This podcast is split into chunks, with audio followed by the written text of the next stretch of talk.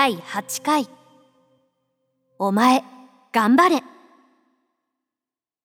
山崎さんはお子さんが生まれてから社会的適応性を試そうと日本で漫画家としてスタートを切られたんですよね。すぐにヒット作が出たわけじゃないし、軌道に乗るまではかなり時間がかかりました。私はそれまでずっと絵画をやってきたので、まずは漫画的な絵が描けなかったんですよ。デビューしたのは女性誌だったのですが、絵柄が全然女性漫画っぽくなくて、もっと目を大きくしてください。読者が感情移入できるような、例えば社内恋愛みたいなものを書いてください。とか言われるんですが、社内恋愛なんて私には未知のお話で、できるわけがないと結構くじけました。そうですよね。それまでイタリアにいて。詩人とじゅうねん以上も同棲し、挙句未婚で子供を産んで、その後に詩人と別れ、子供を育てるために漫画を社会的仕事と判断して始めたような私に、社内恋愛の感覚なんて申し訳ないが未知の世界ですよ。と心で叫びながら、それでも見よう見まねでトライしたりしてました。私が最初に書いて賞に応募した漫画は、ブラジルが舞台で、ブラジル人しか出てこなくて、セリフもほとんどない漫画でした。音楽をコマと人物だけで表すとどうなるかなと試行錯誤で書いた作品です。あまりに意表をつかれる作品だったことで、おそらく賞をもらったんだけど、編集サイドとしては扱いに困ったんじゃないかと思います。で、気がついたらやはりストーリーや絵柄など、できるだけ読者が入ってこられるような突飛でない方向性のものを求められるようになる。特に新人時代はそうなるんでしょうね。それこそ適応性が試されますね。社会という型にぴったりはまれる人を適応性があるとみなしますよね。個性を尊重する社会づくりという割には個性が許されてません。確かに漫画は自由にいろんなことを書けるけど、やはり出版社はそれを売り物にしなければいけないわけです。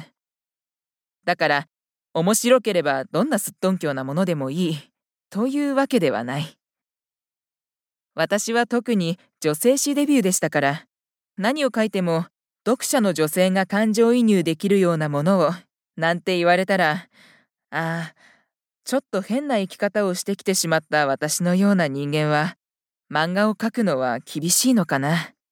という気持ちになりました。北海道でイタリア語関係の仕事がいくつかあったので、食べていくためにそういう仕事もしました。大学でイタリア語やイタリア文化を教えたり、テレビに出て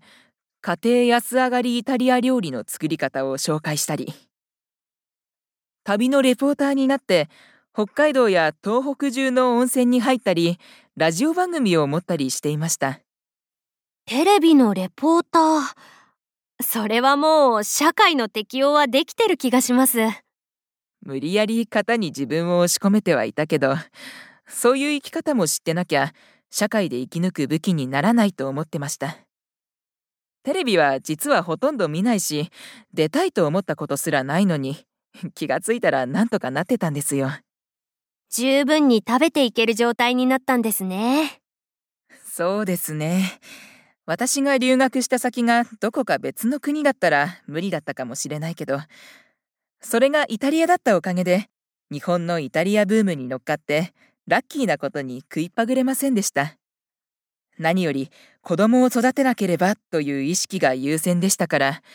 どんなことをチャレンジするにも、自分にとってそれが合ってるか合ってないかなんて細かいことは全く考えてませんでした。私、あれだけ無理だと思っていた社会の中ででも、いろんな仕事をして生きていけてるじゃんという自信がそこでつきました。自信というのは一体どういうことでついていくものなのでしょう。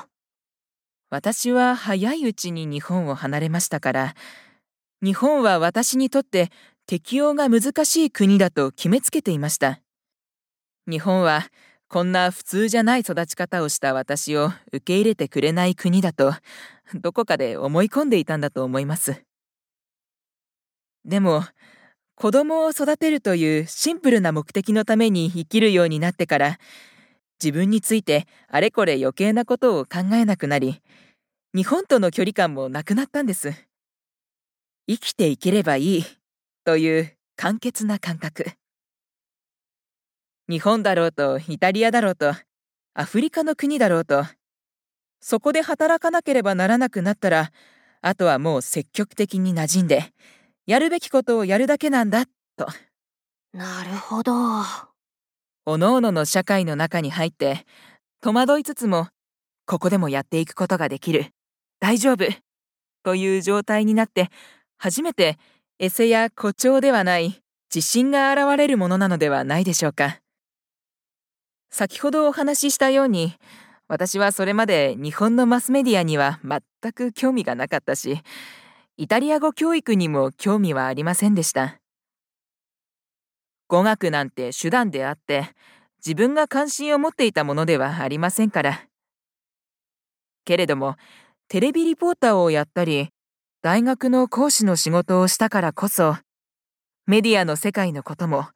大学という教育環境のことも、はっきり俯瞰で見えるようになりました。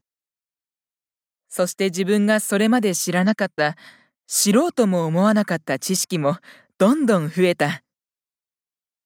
好きで憧れてやった仕事ではなかったから、冷静に受け取れるし、分析もできる。それでいながら、自分に与えられた仕事をまっとうに受け入れて、何でも面白いと思えて、真剣に取り組んでいた。そんな自分には、それなりの頼りがいも生まれます。裏付けのある本物の自信というのは、つまり、自分を誰よりも頼りがいのある存在と感じられることなんじゃないでしょうかね。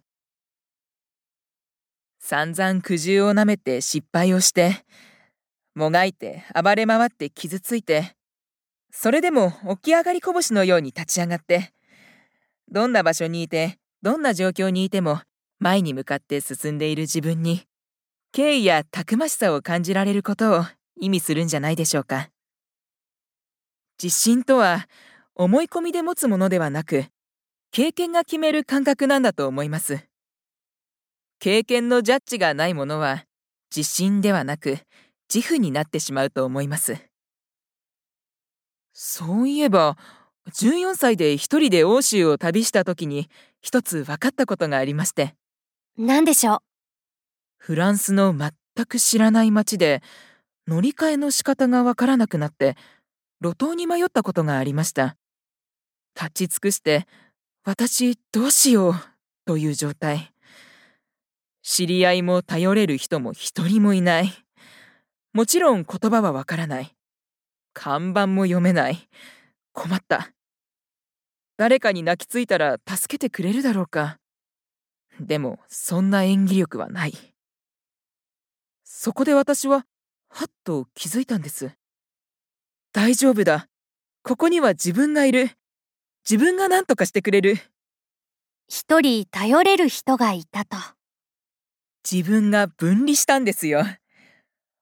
お前頑張れという励ましオーラみたいなものが出た。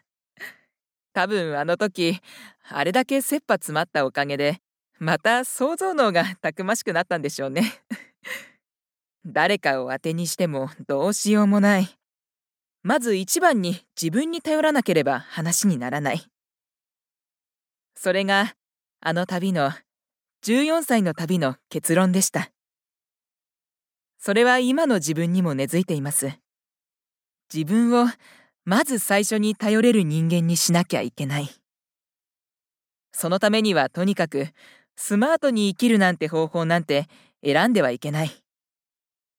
理想や妄想を抱いている場合じゃありません。失敗もいっぱいし、恥もたくさんかき、挫折もし、だけど毅然と前に進んでいく。その中で生きていく上で発生しうるさまざまな感覚を自分の中に増やしていく。はい。恥ずかしい思いってなかなか消えませんよね。思い出すといつでもおー、勘弁してくれなんて声に出ちゃう。でもそれを積み重ねていくと、傷口のかさぶたがどんどん厚くなっていって、画鋲を踏んだくらいじゃ何にも感じなくなります。私にとっては、子供を産んで日本に帰ってきてシングルマザーで育てたこと、初めてやった漫画の仕事、テレビの仕事、語学の仕事、みんな自分の細胞を司る心強い要素となりました。散々な経験や思いが時間を経て分厚いかさぶたになった。一番信用するべきは最終的には自分と思えるようになると、他人の感覚に左右されなくて済みますね。体裁や社会的傾向なんていうのは、個人の在り方やそれぞれの人生のバックグラウンドをおもんぱかったものではありませんからね。でもそういう環境にいながらも、自分で自分に適応した生き方や考え方を構築し、それを自分で操作していけばいいと思います。間違えたらやめればいいし、やり直せばいい。周りからどう思われてるかなんて、最初からあれこれ考えなくていいんです。もしも虫が相手だったら、最初から通じ合うわけないんです。私は通じてほしいなんてことも思わない。ただ、わからなくても共存していけるかどうか、お互いの生き方をリスペクトしていけるかどうかです。分かってほしいというのもないでしょうか。人っていうのは、そんなに他人のことを分かってくれる生き物じゃありませんよ。家族のように近しくたってそうです。怒涛の歴史を経てきたイタリアの国の人なんか、家族同士でも信用していません。信用って責任の押し付けですからね。相手に自分の思っている通りのあり方でいてもらいたいという押し付け。どうして私のこと分かってくれないのっていう人は喧嘩をするけど、分かるわけないんですよ。自分じゃないから。理解できなくても分からなくても、最終的にその人の判断や生き方を敬えるかどうか、向き合えるかどうか、それが社会にとって何よりも必要なのではないかと思うのです。最近は皆さん、とにかく失敗することを怖がりますよね。怖がります。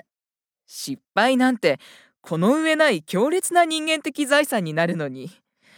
私の失敗の数を上げてみようか。分厚い広辞苑ぐらいできますよ。自分の失敗時点があるおかげで、ああ、あれね、あの感覚ねと気づけるから心強いし楽ですよ。思い出すたびに嫌だなぁと思う感覚を溜めていけばいくほど、土壌が肥えてくるんです。かっこつけてやり過ごそうとしたり、いい感覚ばかりだと良い肥料にならない。臭いものや発酵したものも入れていかないと、土壌は豊かに耕されませんし、美味しい収穫物も取れない。あの時辛かったな、嫌だななんてことは、あまりネガティブに捉えなくていいですね。全くその通りです。私の場合は、とりあえず全部笑い話に消化します。辛いことも恥ずかしいこともすべて漫画にする。ネタにしてみんなにゲラゲラ笑ってもらえばいいさと捉えれば、正直何も怖いものはありません。私なんか、姑との嫌な確執は全部ギャグ漫画にしてしまいましたよ。